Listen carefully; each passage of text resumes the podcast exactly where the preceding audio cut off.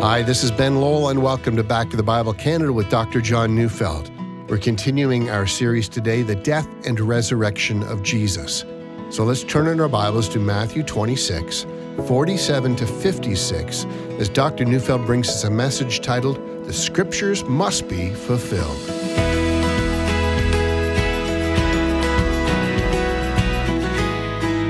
I've long been fascinated by Acts chapter 4. Now, in that passage, Peter and John have been arrested. They're put into custody, and the next day they appear before the same council that put Jesus to death. And without going into the details, by God's grace, they're released. And then they report back to the church, and then the church calls for a prayer meeting. And then we come to those words that really fascinate me, and they're, they're a part of what they prayed. Acts 4 27 to 28. For truly in this city there were gathered together against your holy servant Jesus, whom you anointed, both Herod and Pontius Pilate, along with the Gentiles and the peoples of Israel, to do whatever your hand and plan had predestined to take place.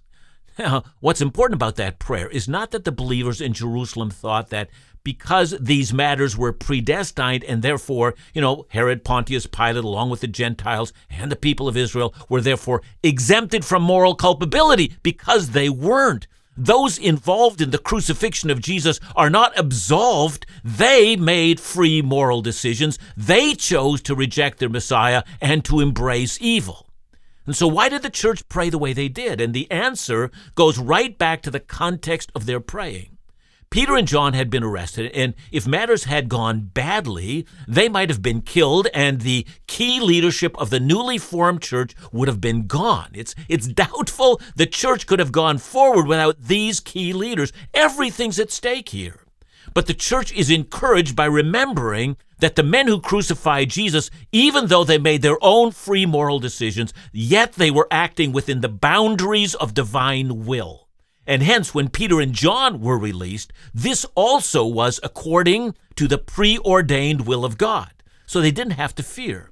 Now, I make mention of that because in the text we're going to study today, which is Matthew's accurate recounting of the arrest of Jesus, twice we read the words that remind us that this occurred that the scriptures might be fulfilled. Now, I'm quite sure that when Jesus said these words, he said them for the sake of his disciples.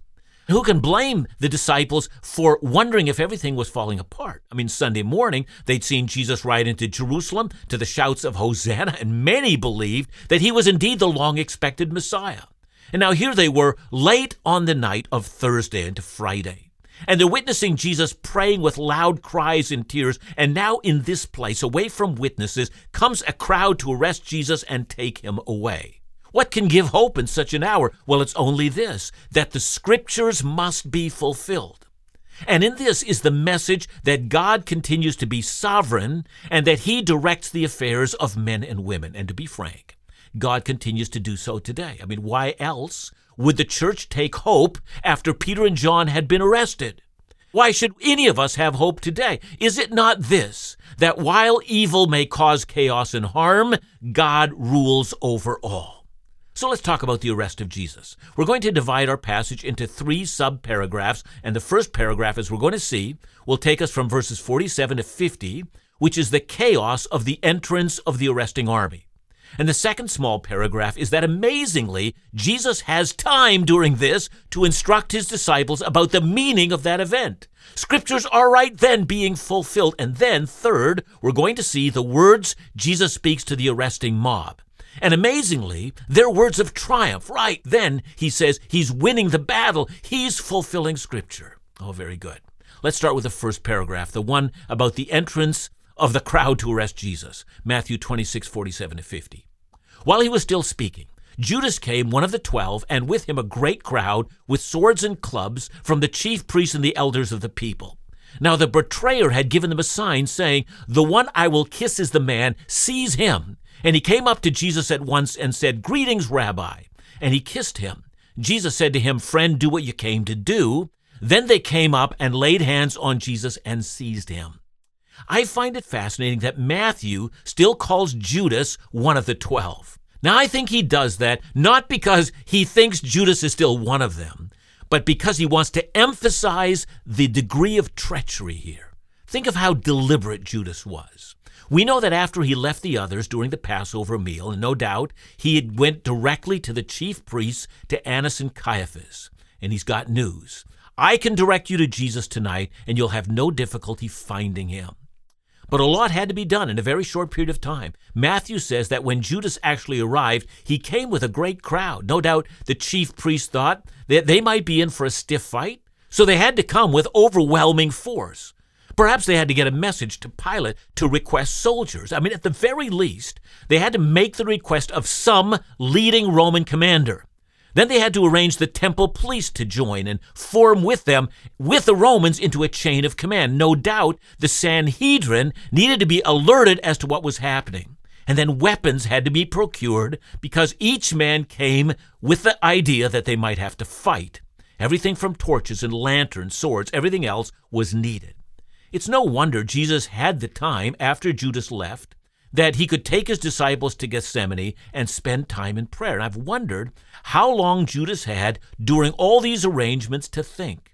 He wasn't making all the arrangements. I mean, his only role was to lead the troops to where Jesus would be and identify him in the dark. And so while arrangements were being made, I imagine he's standing around. Time to think. Time, if he wanted, to repent and to run away, but he doesn't. His decision is not sudden and impulsive, it's deliberate. And John, in his account of this, tells us that Judas procured a band of soldiers and some officers from the priest. And that's not to say that Judas made the arrangements, but he did make suggestions. He would have told the chief priests they had better get an overwhelming force. And so when Matthew calls him one of the twelve, we're called upon to think of just how treacherous this matter is. And what makes the matter even worse is the means by which Judas identified Jesus. It's brazen. He would walk over to him, and as was typical in Middle Eastern culture, he would offer a kiss of friendship. If you're not aware of how that works, it's the kind of kiss where one greets the other and kisses both cheeks. But this act of friendship is an act of betrayal. You know, I've wondered also that perhaps Judas thought that if he simply points Jesus out, the rest of the disciples might attack him. And so, furthermore, the kiss tells everyone that he comes in peace, but of course, he doesn't come in peace. You know, since this moment, the, the phrase, the Judas kiss, it's become the ultimate descriptor of human betrayal. I mean, Judas kisses are given all the time. I mean, someone in a company or in politics or even in church seeks to remove someone from office or from power. And so, in order to be effective, they pretend friendship and goodwill. But all the while, secret plans are in place or they're being put into place. The Judas kiss, well, that refers to the person who smiles and pretends but is really a betrayer. And so, as the men with swords and clubs arrive, it would have been a large company. Some suggest as many as 200 soldiers were perhaps. If that's even close to accurate, we have to imagine the possibility of some person in that crowd acting on their own, and because of that, a fight develops, and then there are multiple deaths, and then Jesus might even escape. Now, a Judas kiss seals Jesus' fate. Judas has decided on it. And so he walks into Gethsemane. He sees Jesus and calls him Rabbi, not Lord, merely Rabbi. A distance has already developed, and then he kisses him. Jesus then responds by calling Judas friend.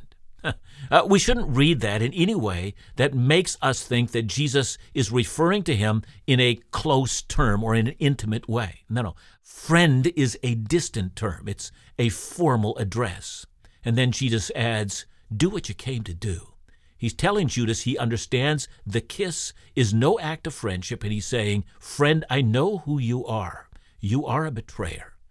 And Matthew then adds that they laid hands on Jesus. So the arresting officers stepped forward immediately. They had been trained to act with speed so that there would be no resistance. But John, who has lengthened this account, tells us that initially Jesus stepped forward and identified himself, and that caused some to fall to the ground. But Jesus hasn't come to fight them. Jesus knew that this was the hour in which he would submit to the will of the Father, even unto death. So, here we have this interesting juxtaposition between the settled will of God and the moral decisions a group of people choose to make that night. In the case of the chief priests, the choice they made was to murder Jesus. Judas also makes a choice. He will belong to them. And the arresting officers, you know, they simply decide we're going to do our job. Everyone's acting freely, but everyone also is acting so that the scriptures might be fulfilled. That is, within the predetermined will of God.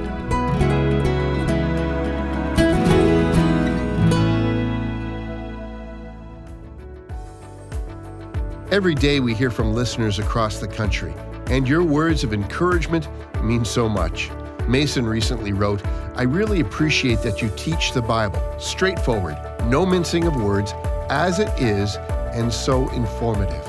You know, we're grateful for messages just like these, but they only happen because of your generous support to help extend this program's reach across the nation to resource Canadians with trustworthy Bible teaching.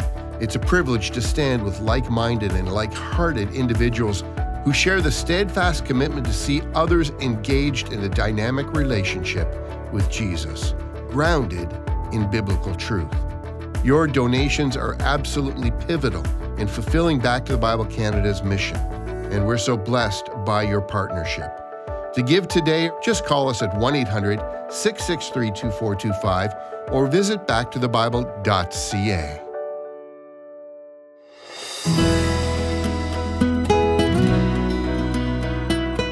Sometimes people wonder why Judas, or for that matter, anyone, needed to identify Jesus. Well, in order to answer that, please remember how different this world was than ours. I mean, we constantly see pictures of people, and nothing of that kind existed then.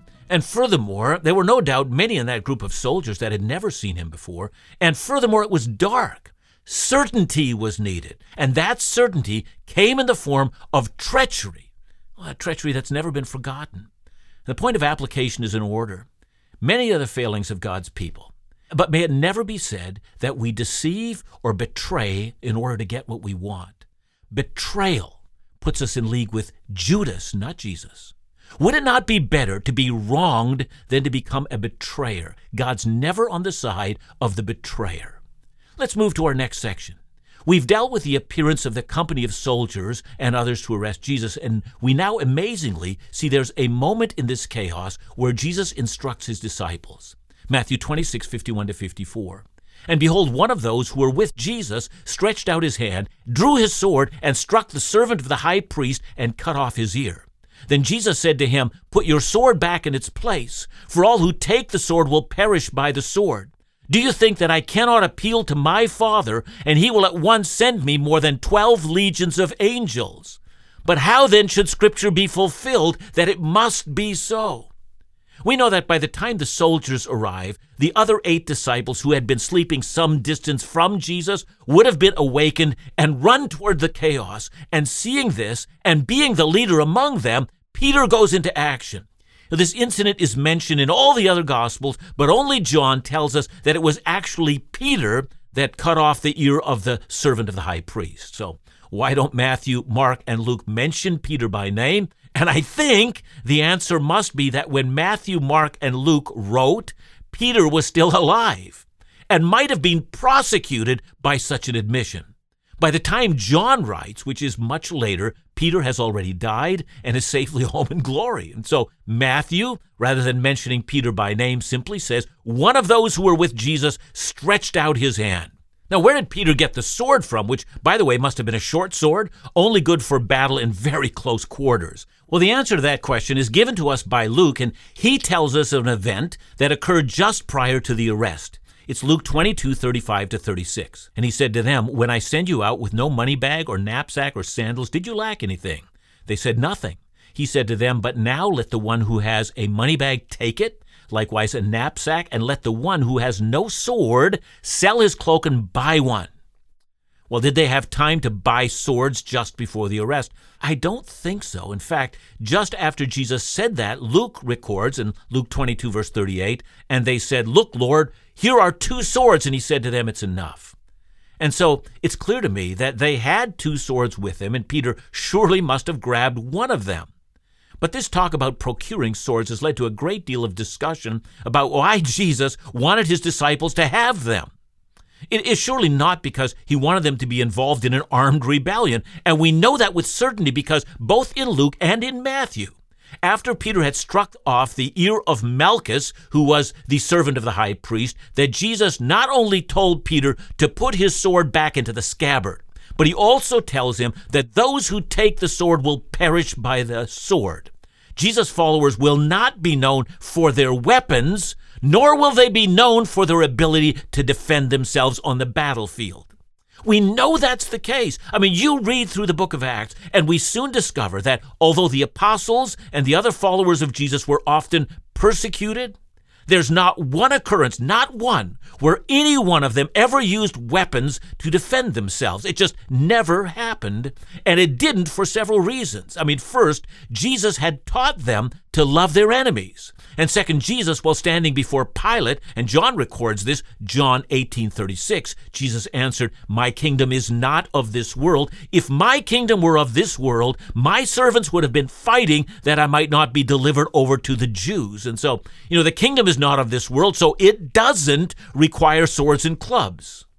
And so, what do we make of these two swords? Well, it's clear that Jesus was about to send them on a worldwide mission. And I would imagine the swords were necessary both from wild animals and perhaps also from bandits to discourage them. I'm sure Jesus was not calling for the disciples to kill bandits, but these swords were not meant in any way to prevent persecution nor to be used in propagating the gospel. Many years later, in medieval Europe, the sword was constantly used to forcibly convert people, but to do that is to violate Jesus' commands. And so Peter stands ready to defend Jesus with a sword. I mean, after all, he's just said he'd never deny Jesus and he'd stand with him to the end. And now comes that teachable moment. It's in verse 53. Jesus could well have called on 12 legions of angels, 72,000 angels on the spot, and they would very easily have dispatched this little group that had come to arrest him. Peter, do you think your efforts are required here? No, no, your efforts only bring death, he says. And then, but now, how would the scriptures be fulfilled? So, what scriptures does he have in mind? I think Psalm 22, 16 to 18. For dogs encompass me, a company of evildoers encircle me. They have pierced my hands and feet. I can count all my bones. They stare and gloat over me. They divide my garments among them, and for my clothing they cast lots. Think about that verse. Or how about Isaiah 53, 7 to 8? He was oppressed and he was afflicted, yet he opened not his mouth like a lamb that is led to the slaughter, and like a sheep that before its shearers is silent, so he opened not his mouth. By oppression and judgment he was taken away. And as for his generation, who considered that he was cut off out of the land of the living, stricken for the transgression of my people. Scripture, which is given from the mouth of God, is not given and then nothing occurs. Scripture must be fulfilled, must be. No word from God will be proved untrue all that God has spoken will occur. And that night, as Judas stepped forward, it sounded so eerily like David's words in Psalm 41, verse 9 Even my close friends in whom I trusted, who ate my bread, has lifted up his heel against me. On that night, when the disciples only saw chaos, terror, and the hand of evil, Jesus wanted them to see beyond that and to see Scripture being fulfilled. God's not far away, God's near. These are providential signs being fulfilled right down to the last details. I mean, notice every last word of verse 54 that it must be so. God has determined it, not just the arrest of Jesus, but how he would be arrested. And furthermore, God determined that the words of Scripture would all be fulfilled put away your sword. Submit to the determined will of God. And then, in order to demonstrate that, Jesus heals the man whom Peter has just wounded. Jesus never led a military force. Jesus never advocated armed resistance. Jesus always and ever told us to love, to heal, to forgive enemies, and provides assurance that God's ways always win out. That was Jesus' words for his disciples. Now he has words to those who come to arrest him, and this is also a teachable moment for them. Matthew 26, 55 and 56. At that hour, Jesus said to the crowds, Have you come out against a robber with swords and clubs to capture me? Day after day I sat in the temple teaching, and you did not seize me. But all this has taken place that the scriptures of the prophets might be fulfilled. Then all the disciples left him and fled. Jesus asks the question that he knows they won't answer. Why is it, he asks, that you didn't arrest me when I sat in the temple teaching? And of course, both he and they know the answer. This arrest this night is not legal. There will be charges to be sure, but the charges they will make will be about what Jesus said and taught. And if they had arrested him in front of the watching crowd, the hypocrisy of their arrest would have been known. And furthermore, they had come in the night with a great company of armed men, as if he were a robber that needed to be captured. But instead of being a zealot or some form of revolutionary who was dangerous, Jesus had always operated in the open. He had no secret agenda. For what he did, he did in the open and not in the dark. So why had they come out this way? And of course, the men coming to arrest him don't say a word. I mean, what should they say? They'd received orders and they were following them. But doesn't the question need to be answered? For no matter who you are, an army officer, a police officer, a government official, anyone under orders, the question is always there. Regardless of what you're commanded to do, you're still morally culpable for your behavior. And so it's never enough to say, I'm only obeying orders. Why have you come? asked Jesus. And then he answers his own question. You have come so that the scriptures might be fulfilled. I mean, Jesus has just taught his disciples that principle. Now he's teaching it to men who are morally culpable for their crimes against God. The eleven haven't understood, they've run away. But Jesus has told them something they will not forget in the future. And we mustn't forget it either. God's ways are never defeated. Scripture is always fulfilled. God's ways always win out.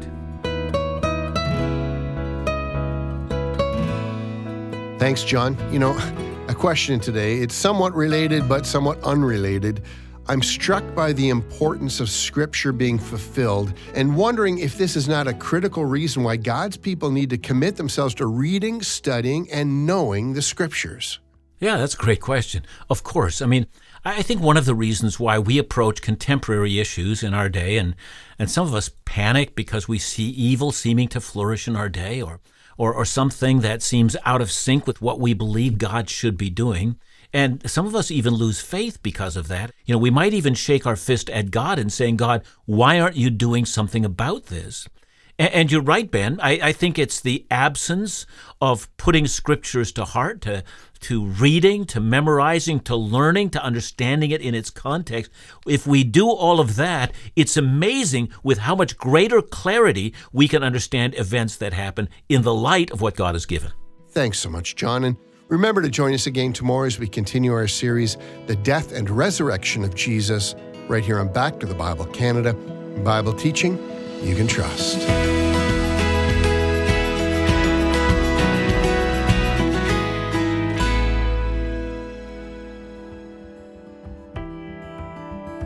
There is perhaps no scripture more readily quoted or memorized than John 3:16. But sometimes the things we think we know lose our attention.